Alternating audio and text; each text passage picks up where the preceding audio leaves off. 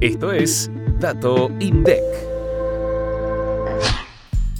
Durante el primer trimestre de 2023, la cuenta corriente estimó un déficit de 5.641 millones de dólares. Este valor se explica por un ingreso secundario de 414 millones de dólares, compensado por los saldos negativos registrados tanto en el ingreso primario como en la balanza de bienes y servicios, que fueron de 3.460 millones y de 2.595 millones de dólares respectivamente. Al 31 de marzo de 2023, la economía argentina registra una posición de inversión internacional neta a valor de mercado acreedora de 116.200 millones de dólares, 7.219 millones menor respecto del trimestre anterior.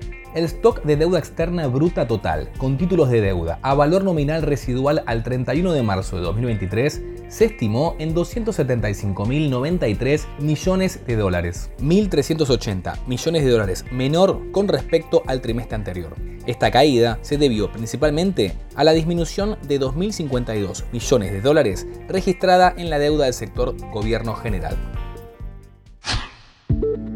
Para más información, escucha este viernes mucho más que un número. Activa la campanita para no perderte los próximos episodios